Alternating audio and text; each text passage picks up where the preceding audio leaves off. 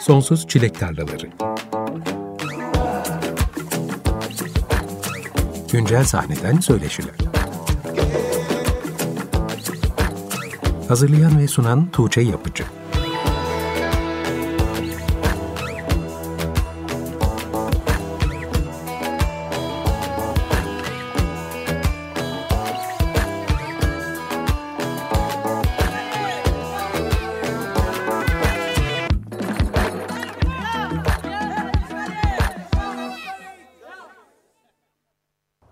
Herkese iyi akşamlar. 95.0 Açık Radyo'da Sonsuz Çilek Tarlaları programına hoş geldiniz. Ben Tuğçe Yapıcı. Her pazartesi olduğu gibi bugün de 20 ila 21 saatler arasında sizlerle birlikte güncel sahneden seslere kulak kabartacağız. İlk olarak dinlediğimiz parçanın ismi Kızıl Çimen, sahibi ise İlay. İlay aynı zamanda bu akşamki konuğum ve şu an programa son 5 senedir yaşadığı Prag'dan bağlanıyor. Bu akşam İlay'ın solo projesi ve müzik geçmişi üzerine uzun uzun konuşacağız. Hoş geldin İlay. Hoş bulduk Tuğçe. Çok teşekkür ederim beni konuk ettiğin için. Yani aynı zamanda hayırlı olsun yeni programın. Çok teşekkürler. Çok İkinci konuğun olabildiğim için. Nasılsın? Bugünlerde nasıl gidiyor Prag'da hayat?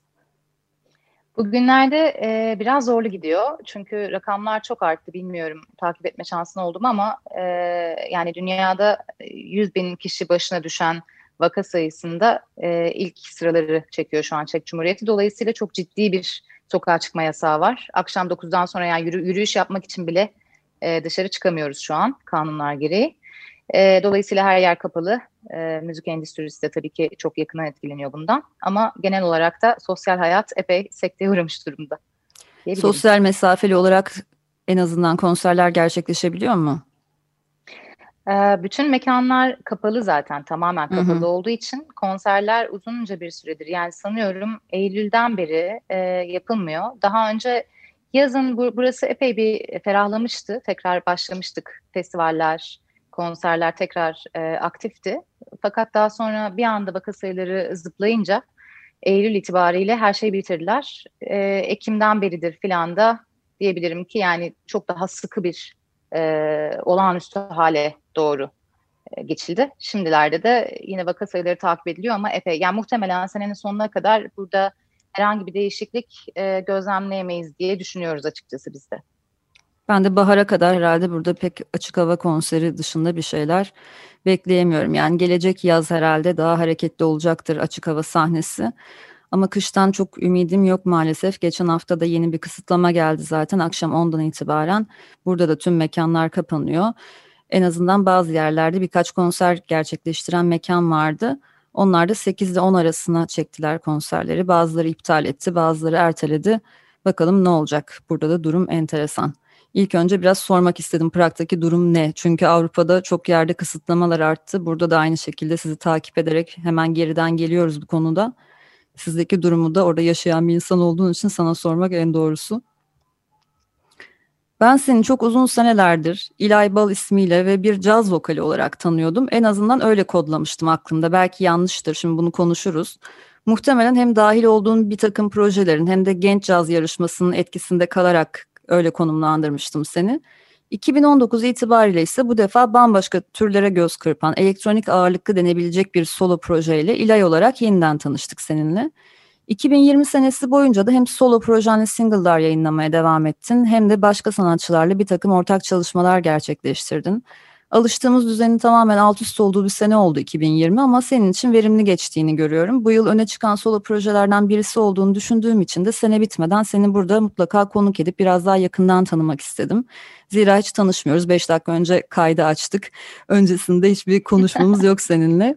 Benim de sana dair elimdeki bilgiler bana gönderdiğim bültenlere ve internette hakkında bulabildiklerime dayanıyor. O yüzden konuşacak çok fazla konumuz var ama ben sondan başlayalım derim. Önce İlay ismiyle yeni bir projeye başlama ihtiyacının ne zaman ve nasıl doğduğunu sorayım. Ee, öncelikle Tuğçe inanılmaz bir özetti gerçekten bu. Çok teşekkür ederim bunun için. Dersine şöyle, çalıştım. Aslında şöyle aslında bu İlay e, personası demek çok istemiyorum ama bu e, mahlas diyeyim ya da Bu aslında uzun zamandır aklımda olan bir şeydi. Hatta sanıyorum 5 sene önce e, Praga ilk yerleştiğimden beridir aklımda olan bir şeydi. Fakat bir türlü gerçekleştirme şansı bulamamıştım. Yani şarkılarımı yazmaya başlamıştım. Fakat daha önceki e, müzik geçmişim daha caz tabanlı e, tarzlara yakınlık gösteriyordu. Yani hep aslında hem sahne deneyimim hem e, üretim deneyimim daha çok e, büyük akustik enstrümanlı grupların grupların olduğu daha caz tabanlı yani nu caz ya da soul'la göz kırpan tarzlar yaptığımız şeylerdi. Fakat şeyi fark ettim ben. E, ben tek başıma kendi üretimlerimi yaptığımda bir şekilde çıkan ürünlerin e, şu ana kadar sahnede icra ettiklerimden daha farklı bir yere evrildiğini gördüm. Dolayısıyla böyle yeni bir isimde e, zaten bunu çok istiyordum yani kendimi ortaya koymak. Fakat işte prodüksiyon anlamında bir takım eksiklerim vardı. E, tam olarak şekillendiremiyordum kafamda bir, belli bir şeyleri. Dolayısıyla biraz zaman aldı bütün bunları şekillendirip e, ortaya koymam. E, yani aslında İlay isminin hikayesi buradan geliyor. Ve dediğin gibi biraz daha elektronik tabanlı, daha trip hop'a hatta işte e, yakın diyebileceğim. E, ve mesela bir ilginç nokta daha şu oldu benim için. Ben Türkiye'deyken e, mesela Mikado ile beraber şarkı yazdığımızda şarkılar e, hep İngilizce akıyordu mesela sözler bir şekilde. Fakat buraya yerleştiğimden beri Türkçe söz yazmak daha çok içimden gelir oldu mesela. Yani bu artık böyle gurbetin etkisi midir bilmiyorum ama bir şekilde e, başka bir dışa vurum olduğu için böyle bir yeni bir isimli aslında ortaya çıkarmaya uygun buldum. Peki aslında dışarıdan görünen caz vokali personası dışında pek çok müzik türüyle yakından ilgiliymişsin. Başka türlerde işler de yapmışsın. O yüzden aslında senin için böyle keskin bir geçiş olmamıştır ama dışarıdan görünen başka bir şey oluyor. Şimdi o müziği bıraktı, bu müziğe geçti falan gibi bir şey algı yaratabiliyor. Ee, ya aslında öyle keskin bir geçiş değil elbette. Hatta şöyle bir şey söyleyebilirim. Ee, burada bu solo projeyi başlatmadan hemen hemen önce yani son şöyle söyleyeyim. Buraya yerleştikten e, 2019'a kadar İlay Bal Quartet e, ile ben burada zaten konserler veriyordum ve e, repertuarımız daha çok e, New Jazz üzerineydi. Ama benim şu anda hatta dinlediğiniz bir takım şarkılarım da yani Gider Ayak ve Kızıl Çimen'de e, hatta henüz yayınla, yayınlamadığım e, birkaç şarkımla birlikte o zaman daha caza yakın versiyonlarını mesela sahnede icra ediyorduk. O zamanki e, beraber sahneye çıktığım müzisyen arkadaşlarımla. Benim için çok keskin bir geçiş değil o anlamda e, ama evet dediğini anlıyorum. Aslında bu sene eğer pandemi e, planları bozmasaydı buradaki bir Big Band'le mesela ortak bir takım çalışmalar vardı e, planlarımda. Yani açıkçası o tarzda bir şeyler icra etmeyi çok özlüyorum ben. Dolayısıyla e, o özlemimi de bu, bu şekilde biraz doyuracaktım ama maalesef şu anda e, oturduğumuz yerde oturmak zorundayız. Dolayısıyla belki 2021'de umarım e, gerçekleşebilir bunlar. Hı hı. Bu projenin benim daha çok ilgimi çekmeye başlaması ilk dinlediğimiz parça olan Kızıl Çimen'e tekabül ediyor.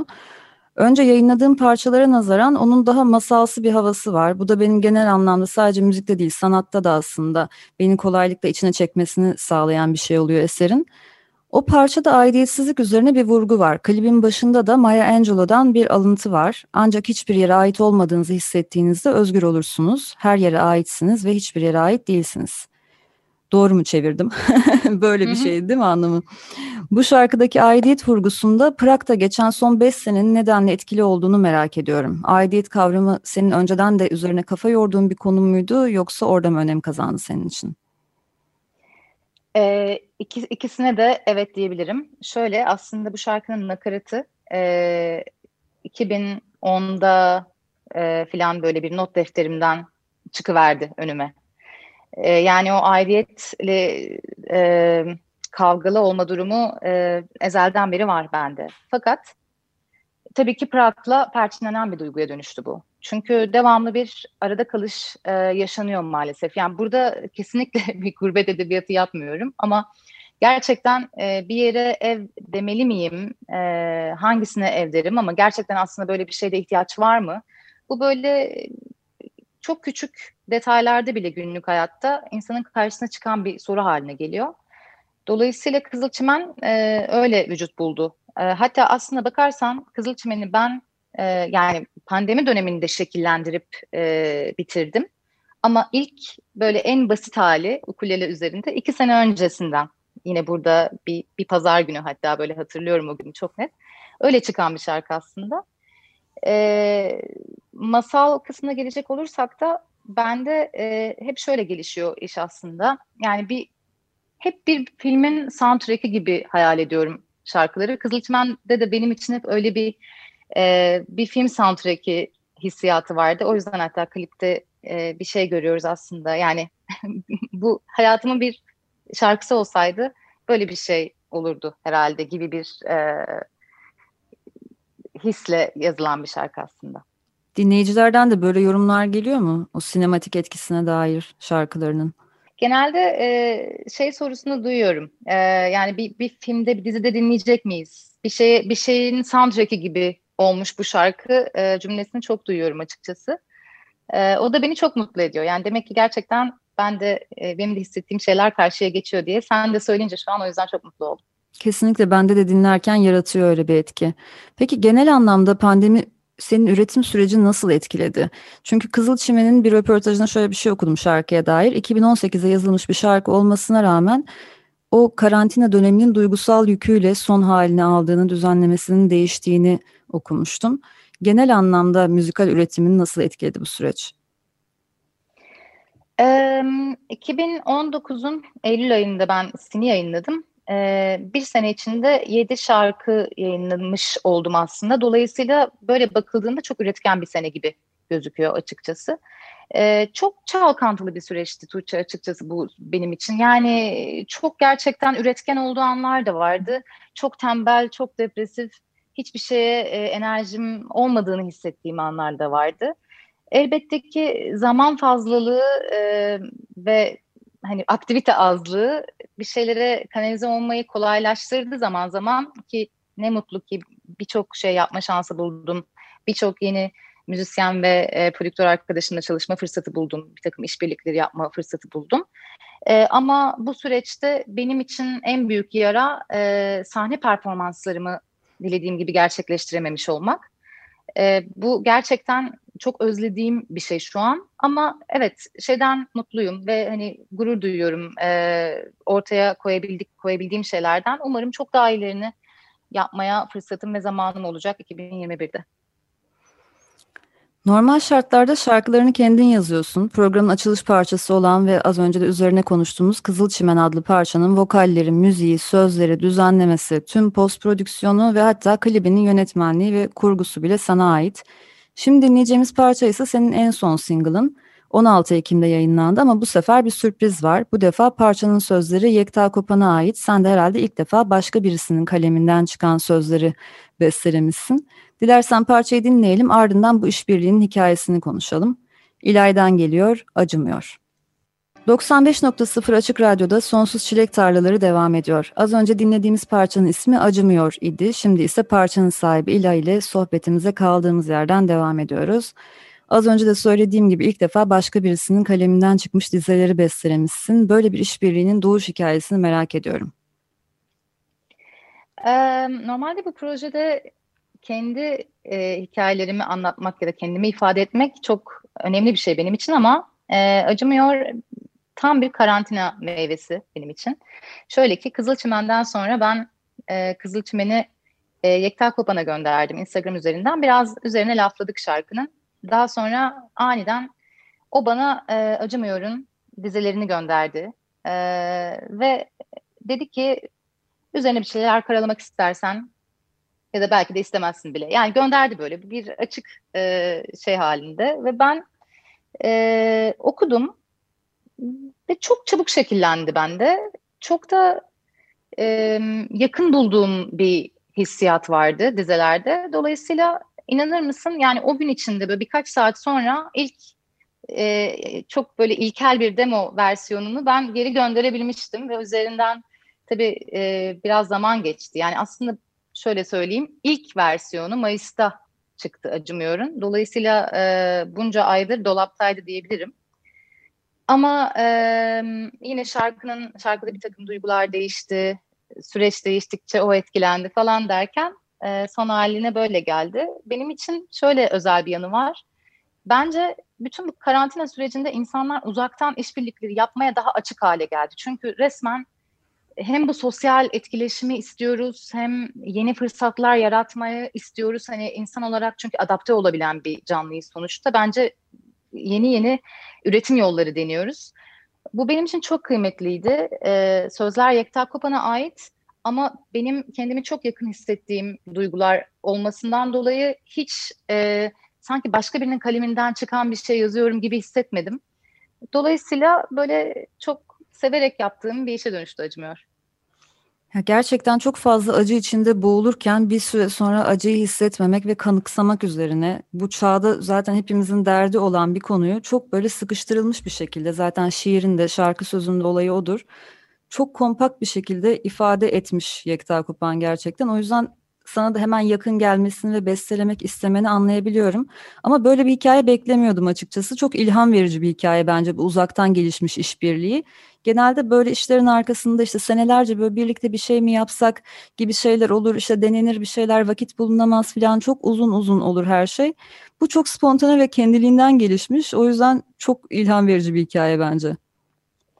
Ee, benim için de çok büyük bir sürpriz oldu. Çok da e, minnettarım açıkçası. Yani böyle bir e, hani bana güvendiği için dizileriyle ilgili olarak ve bütün süreçte de çok destek oldu bana gerçekten. Yani her versiyonda hatta işte arada akustik versiyonlar gönderdim. Onlar gitti geldi falan filan. E, çok güzel bir işbirliğiydi. Çok güzel bir süreçti. Gerçekten kesinlikle Yekta Kopan zaten hepimiz için kültür sanat alanında bir duayen. Yani bu şekilde tanımlamak en doğrusu olur. Kesinlikle. Yine son single'ın Acımıyor gibi yakın zamandaki İlay kariyerindeki önemli olaylardan birisi de Kansai Music Conference'da geçtiğimiz Eylül ayında sergilediğim performans oldu bildiğim kadarıyla. Tek başına sergiledin ve pandemi olmasaydı bu performans Japonya'da gerçekleşecekti. Osaka'da sanırım konferans normal şartlarda. Ama en azından iptal olmadığına sevindim. Tabii ki oraya gidip orada yeni bağlantılar geliştirmek, Japonya'da bir konser vermek, belki başka konserlerin ihtimallerini doğurmak falan şahane olurdu. Ama en azından buna bile artık müteşekkiriz. En azından bir şeyler gerçekleşebiliyor diye. Nasıl geçti senin için? Bütün o teknik süreci kendin yönetmek. Teknik süreci zaten e, bu proje ile e, solo performanslar veriyorum ben e, ve tek yani ilk yaptığım canlı yayında değildi o anlamda bir organizasyon için. Elbette ki gidip orada canlı bir konser vermenin yerini asla tutamaz. Ee, bir yandan müzik endüstrisi için showcase festivalleri tabii çok önemli bir yer tutuyor. Biz e, Türkiye'de çok e, yani hala çok oturmuş bir şey değil bence bu. Müzisyenler arasında dahi çok bilinen bir şey değil showcase festivalleri. Çok böyle hani arayıp inceleyip başvurduğumuz, gitmeye uğraştığımız bir şey değil. Ee, daha çok yayılması gerekiyor. İşte şimdi İKSV'nin vitrini var mesela. Ee, son birkaç yıldır düzenlenen. Ee, dolayısıyla showcase festivaller hem böyle bir çevre yaratmak hem farklı seyircilere, farklı dinleyicilere ulaşmak, müzik endüstrisi profesyonel profesyonelleriyle e, bir bağlantı kurmak için çok güzel bir fırsat. Japonya'da benim çok heyecanla beklediğim bir başvuruydu. E, çok sevindim tabii e, kabul almaya ama e, uzaktan da olsa yine çok güzel bağlantılar kurduğuma inanıyorum. Umarım daha sonraki senelerde bu sefer e, bizzat gitme şansı bulurum ama teknik olarak daha önce zaten Şubat ayında e, İstanbul'da Sakıp Sabancı Müzesi'nde gerçekleşen e, Marina Abramovic sergisi e, akış için buradan bir canlı yayın yapmıştım. E, çok güzel bir proje kapsamında. E, çok sevgili arkadaşım e, Ali Murat Cengiz'in kuratörlüğünde gerçekleşen bir parçası vardı. E, yaklaşık 32 farklı müzisyeni e, dünyanın her birçok yerinde olan e, Sakıp Sabancı Müzesi'ne canlı bağlantıyla e, performansın bir parçası haline getirmişti. Dolayısıyla oradan açıkçası işin e, teknik kısmına e, vakıftım neyse ki. O yüzden bir sıkıntı yaşamadık ama tabii ki gönül isterdi ki bizzat orada verebilseydim bu konseri. Bu performansın videosu YouTube'da mevcut bu arada. Dileyenler izleyebilirler. İlay e, Bal kanalı üzerinden değil mi YouTube'da senin kanalında hı hı. Kanser Music Conference başlığıyla buradan izleyebilirsiniz ulaşıp. Çok da güzel uzay üssü gibi bir setup'ın var zaten orada. Neresi o mekan bu arada? O mekan e, burada bir reklam ajansının e, alt katındaki showroom aslında. Yani Çok yaratıcı zaten görüntü. Aynen o, aslında o içinde olduğum küçük kamyonet normalde buradaki mekanlardan birinde bir bar olarak kullanılıyormuş. E, zaten emin değilim belki e, canlı yayın sırasında altta böyle birkaç şişe gözükmüş bile olabilir. E, ama ben benim için çok harika bir setup orası hani uzaklıklar ve yükseklik anlamında. Dolayısıyla çok seviyorum. Şey Marina Abramovic sergisindeki performansımı da tam olarak aynı noktadan yapmıştım zaten. Yine o kamyonetin içinden. Dolayısıyla o şimdi benim böyle e, önemli canlı yayınlarımı özdeşleştirdiğim bir yer haline geldi. Eve alıp getiresin geliyor mu onu mesela? Hem ben istedim mesela evde böyle bir şey olsa ne kadar güzel olur diye düşündüm izlerken. Hem de nasıl inanamazsın gerçekten. Tam da onu koyabilecek bir köşem var yani. Ama maalesef çok seviyorlar onu çünkü. O zaman sohbetimize yine devam edeceğiz ama şimdi bir şarkı daha dinleyelim. Bu şarkı İlay'dan değil bu sefer yine bu hafta çok dinlediğim, geçen hafta hatta çok dinlediğim albümlerden birisi Marine Store Dealer'dan Thousands parçasını dinleyeceğiz. Bu Londra menşeli bir grup. Grubun üçte ikisi Nottinghamlı, üçüncü üyesi ise 2011'den beri Londra'da yaşayan Eray Çaylı. Eray Çaylı daha önce Türkiye'de Gabriel grubunun bir üyesiymiş. Londra'dan önce de Stockholm'da yaşıyormuş. Hatta yine çok sevdiğimiz bir müzisyen olan Hakan Vreskala ile ortak çalışmalar yapmış. Marine Store Dealer 16 Ekim'de grupla aynı ismi taşıyan bağımsız bir albüm yayınladı. Benim geçen hafta en çok dinlediğim albüm oldu dediğim gibi. O yüzden hem bu programın hem de Açık Radyo'nun dinleyicileriyle paylaşmak için bu hafta bu albümden bir parça seçmek istedim. Gerçekten albüm dinlemeye tutkun olduğum için albümden tek bir şarkı seçmek benim için her zaman çok zor oluyor. Yine öyle oldu. Biz şimdi Thousands parçasını dinleyeceğiz ama siz yine tek bir parçayla yetinmeyin dijital platformlardan tüm albüme ulaşın ve dinleyin derim. Öyleyse Marine Store Dealer'dan Thousands'ı dinleyelim ardından İla ile sohbetimize kaldığımız yerden devam edelim. 95.0 Açık Radyo'da Sonsuz Çilek Tarlaları programını dinlemektesiniz. Londra menşeli sinematik dark pop projesi Marine Store Dealer'ın Ekim ayında yayınlanan ilk albümünden Thousands adlı parçayı dinledik. Aslında İlay bu grupla senin aranda bir takım paralellikler gördüğüm için de bu programda onlardan bir şarkıya yer vermek istedim. Her ikiniz de yurt dışında yaşıyorsunuz. Onlar Londra'da, sen Prag'tasın. Her ikiniz de müziğinizi bağımsız olarak yayınlıyorsunuz ve Türkiye'deki dinleyicilere de ulaştırmak istiyorsunuz. Yurt dışında yaşayan sanatçılardan bu durumun Türkiye'deki dinleyicilere ulaşmak konusunda zaman zaman sorun yaratabildiğini duyuyorum. Her ne kadar artık çoğu iletişimi dijital bir şekilde yürütsek de bazen uzakta olmak, ulaşman gereken insanları birebir tanımamak, sık konser verememek, dinleyiciyle sıcak bir iletişim kurmanda zorlayıcı faktörler olabiliyor. Sen de 5 senedir Prag'da yaşıyorsun ve bu süreçte müziğini Türkiye'deki dinleyicilere ulaştırmak konusundaki deneyimlerini merak ediyorum. Çok güzel ve benim için sıcak bir konu. Üzerine çok düşünüp e, konuştuğum bir konu olduğu için. Çok fazla zorlukları var gerçekten. Ee, hani o laf vardır ya, e, gözden ırak, gönülden ırak olur hikayesi. Türkiye'de bence e, bir takım ilişkiler gerçekten birebir de daha iyi yürüyor. Yani seyirciyle iletişim kurmak da bunun bir parçası. Daha fazla konser verebilmek. Tabii ki şu an e, hani pandemi olmayan bir süreç üzerinden e, konuşuyorum bunu. E, ben kendi adıma bunun tabii ki zorluklarını yaşıyorum. E, hatta geçen senenin sonunda yani Aralık'ta İstanbul'da Karga'da bir konser e, verdim. Daha sonra Ankara'da bir konser verdim. Amacım 2020'de bunu aslında sıklaştırarak e, Türkiye'ye çok daha sık gidip gelebildiğim, çok daha sık bir şekilde dinleyiciyle buluşabildiğim bir e, dünya yaratmaktı ama işte maalesef şu anki durumdayız. Ee, yani pandemi biraz daha e, gücünü kaybettiği noktada daha iyiye götürülebilir bir şey olduğunu düşünüyorum bir takım kişisel çabalarla. E, fakat e, kesinlikle sadece dijital dünya üzerinden e, dinleyicinin e, sizi keşfetmesini beklemek e, maalesef o kadar da kolay değil. Yani e, anlıyorum ve bunu ço- ço- çoğu zaman zaten bir takım başka müzisyen arkadaşlarımızla da konuşuyoruz, paylaşıyoruz. Aynı e, derin kaygıları. Ama dediğin gibi pandeminin bence bu anlamda bir faydası olacak. Dijital üzerinden bir takım il- ilişkileri, iletişimi daha iyi yürütme konusunda deneyim edindik bu dönemde. Hiç de aklımızda olmadan ama zaten bu tarafa doğru evrilecekti dijitalliğin bu baskısı üzerimizdeki. Bence bu anlamda bir faydası olacak. Yani dediğin gibi aslında belki işte e, Yekta Kopan'la bir basın e, mensubu olarak haberleşiyorsun, şarkını gönderiyorsun bir kültür sanat insanına ve oradan bir işbirliği doğabiliyor. Bunlar belki bu dönemin bizde yarattığı hem duygusal e, üzerimizdeki modla ilgili hem de böyle şeylere daha sıcak bakmamızla alakalı. Kesinlikle ee, yani sadece zaten negatif yanlarından asla söz edilemez. Dediğin çok doğru. Aynı şekilde e, yine bu süreçte yaptığım diğer işbirlikleri de aslında tamamen e, yani dijital ortamlardaki tanışıklığa dayalı işbirlikleri oldu. Yine ne Çağdaş ne de Serkan Çineoğlu ikisi de tanımadığım normalde daha öncesinde insanlardı ve böyle iki dost kazanmış oldum aslında. Evet bir başka nokta aslında söz edebileceğim burada şu. E, Prag'da 5 yıldır yaşamak e, bir yandan da şöyle bir şeye getiriyor. Şimdi az önce de bahsettiğim bu aidiyetsizlik hikayesi. Aslında ben ne tam Türkiye'de olabiliyorum ne tam e, mesela senin ne aynı şeyleri paylaşabiliyorum e, ne de tam olarak buradaki insanlarla aynı şeyi paylaşabiliyorum.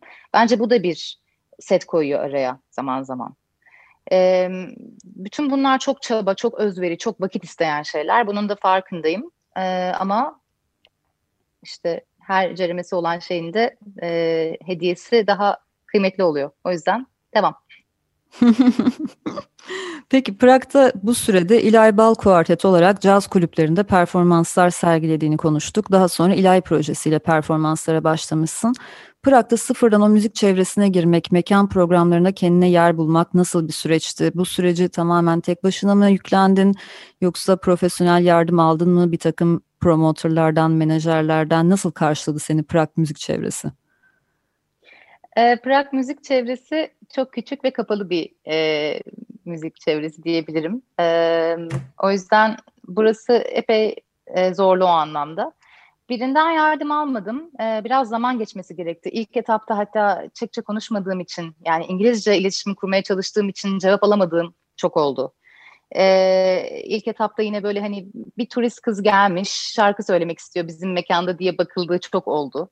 Ee, zamanla bunları e, aşmaya başladım. Bu sefer e, yani mekanlarda ve buradaki işte bir takım promotörlerde ya da organizasyon e, firmalarında yani şey ekiplerinde e, şehirdeki e, Türk müzisyen, Türk şarkıcı diye tanınmaya başladığımı öğrendim mesela bir, bir süre sonra. Dolayısıyla e, zamanla açtım diyebilirim. Hala zorlu tarafları var.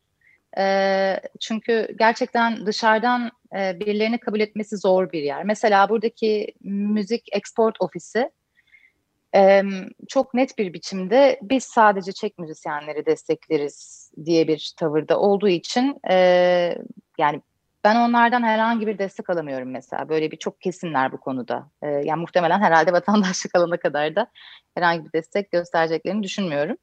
E, o anlamda mesela Prag'daki yani Prag aslında Orta Avrupa içinde kozmopolit yerlerden biri. E, fakat tabii ki Berlin'e gittiğinizde göreceğiniz e, o müzik e, piyasasındaki inanılmaz hani açık fikirli ve herkesi kucaklayan yapıyı burada görmek mümkün değil maalesef. Peki pandemi sürecinde de herhangi bir destek alman mümkün olmadı öyleyse. Geçen hafta Glass Access'le de konuştuk bu konuyu çünkü Londra'da nasıl yürüdüğünü işlerin. Senden de öğrenmek isterim.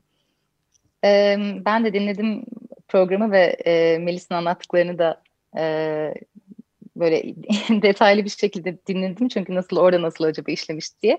Çok fazla bürokratik tarafına girmeyeceğim ama burada da bir takım başvuru koşulları ve zamanlamaları vardı. Ben iki e, şeyde de e, kategoride de maalesef e, problem yaşadığım için öyle bir destek almadım. E, buradaki meslek birliğinin üyesiyim. E, daha doğrusu aslında pandemi sürecinden yani birinci e, dalganın sonlarına doğru buradaki meslek birliğine e, üye oldum. Maalesef o kadar zaman beklemiş bulundum. Ee, ama evet yani ben bir destek görmedim şeyden, hükümetten müzisyenler için. Zaten bir, bir defalık bir e, destek yapıldı e, müzisyenlere. E, ancak o da çok büyük meblağ değildi.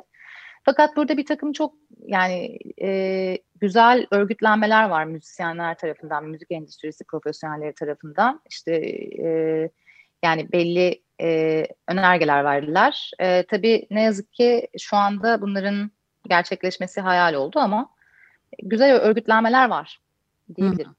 Bürokrasi ayrı bir oldum. dünya, dünyanın her yerinde tabii ki. Maalesef. Peki dinleyicinin tepkisi nasıl oluyor? Özellikle Türkçe sözlü şarkılara.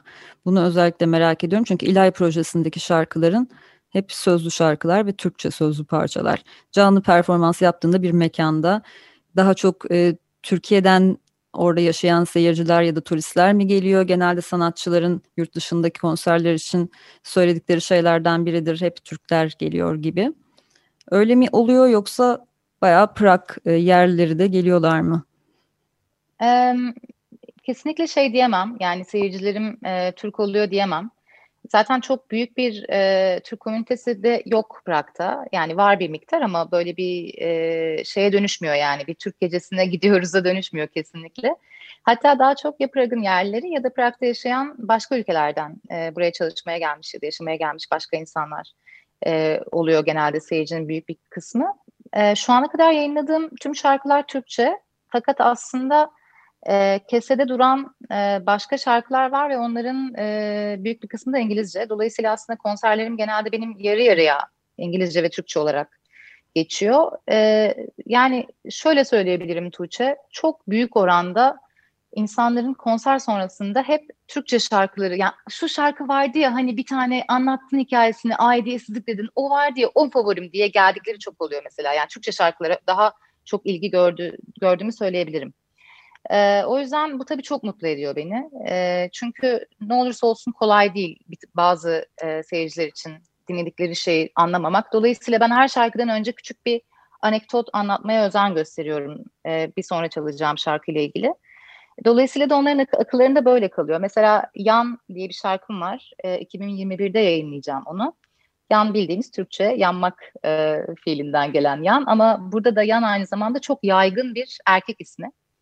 E, dolayısıyla mesela bu anekdotu özellikle veriyorum şarkıdan önce ve insanların akıllarında kalıyor bu. Hatta bir e, yani Temmuz ayında çaldığım bir festivalden sonra buranın yerel bir gazetesinde mesela bu anekdota rastladım. Hani bunu yazmışlar direkt böyle yan diye bir şarkı var ve yanmak aslında Türkçe'de e, bu demekmiş diye. Böyle hoş şeylerle, hoş sürprizlerle karşılaşıyorum. Beni çok mutlu ediyor bu Türkçe şarkıların gördüğü ilgi. Kesinlikle ama canlı performanslar için doğru bir iletişim biçimi tutturmuşsun bence. Ben de yabancı grupları izlerken eğer bilmediğim bir dilde sözleri varsa konserde sürekli anlatırsa eğer bu şarkının hikayesi şöyle bunda aslında işte şunu anlatıyoruz derse kurduğum bağ kuvvetlenir. Yani normalde de o müziği dinliyorumdur, seviyorumdur dili anlamadığım halde çünkü müzik zaten evrensel ve böyle olmalı. Ama o bağı kuvvetlendirme konusunda çok doğru bir iletişim biçimi olduğunu düşünüyorum sahnede. En azından seyircinin ya da dinleyicinin e, hayal gücüne bıraktığımız, onun görselleştirmesine sunduğumuz bir materyale dönüşüyor bir anda bu sefer şarkı aslında. Zaten canlı performansın da olayı biraz bu. Hani bu bağı kurabilmek. Yoksa zaten kayıttan da açıp dinler insanlar.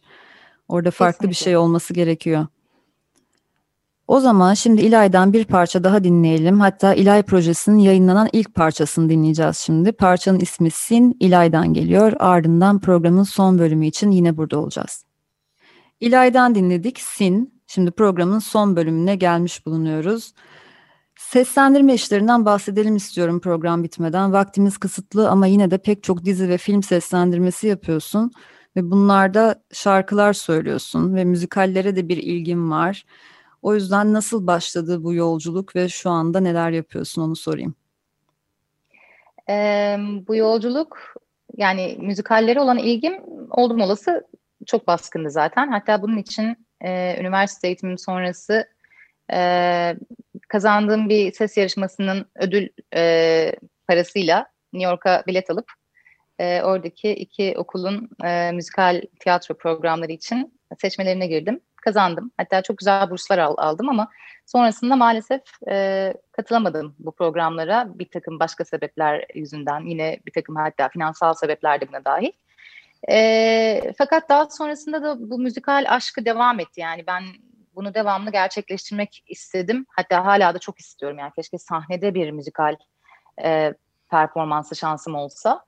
E, bundan sanırım işte 2012 idi, 2013 gibi filan e, Harun Can'la tanıştık bir ortak arkadaşımız vesilesiyle hiç unutmuyorum hatta ilk böyle beraber bir Pokemon şarkısı e, yaptık benim e, söylediğim ve daha sonra beraber çalışmaya başladık.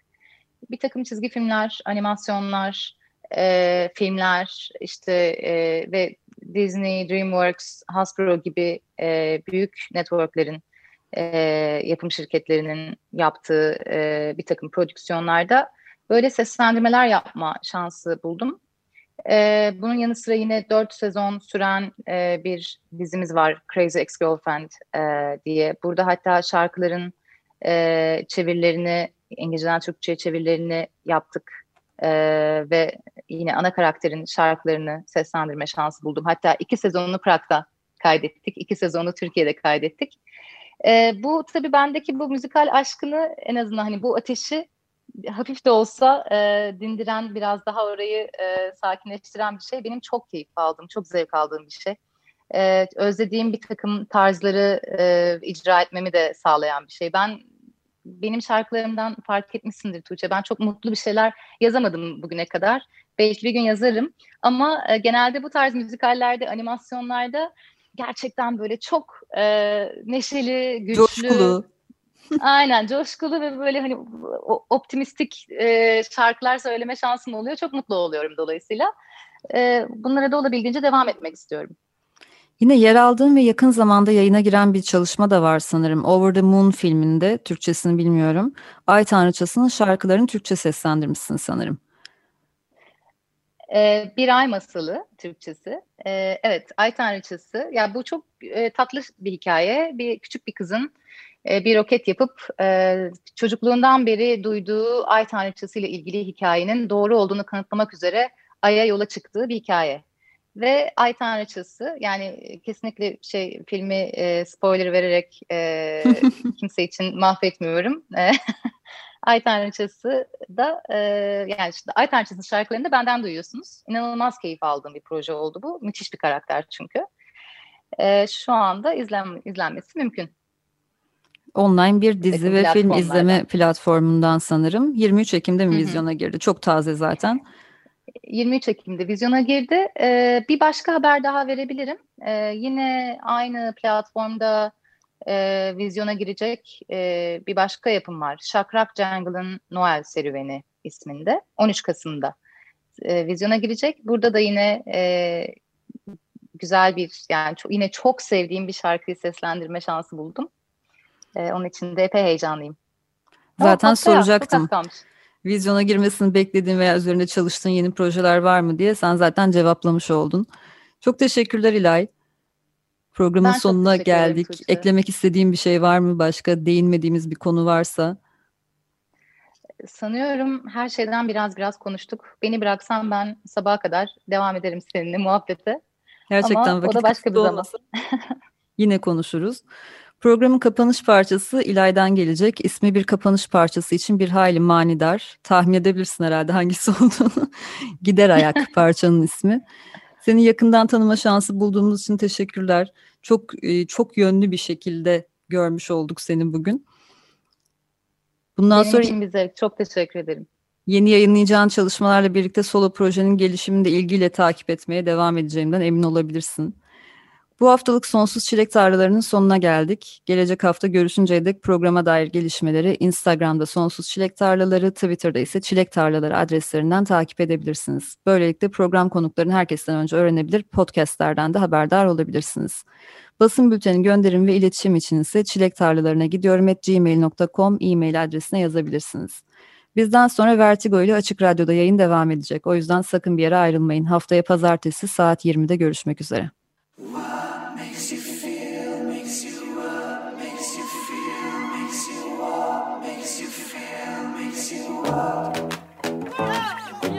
Sonsuz Çilek Tarlaları. Güncel sahneden söyleşiler. Hazırlayan ve sunan Tuğçe Yapıcı